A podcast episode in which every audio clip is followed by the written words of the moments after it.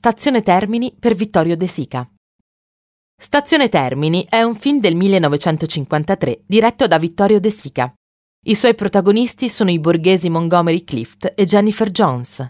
Lei è una donna americana, felicemente sposata, che si reca a Roma dove fa la conoscenza di un giovane italiano.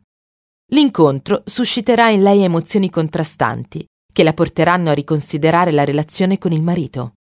Anche in questa pellicola, come è tipico di alcuni capolavori neorealisti, il luogo dove sono girate le scene è uno, e in questo caso è anche il titolo del film. La stazione Termini, stazione centrale di Roma nella quale convogliano tutti i treni nazionali e internazionali, è il luogo in cui i due amanti si incontrano e si amano. I meandri dello scalo ferroviario romano diventano così anch'essi protagonisti della celebre pellicola.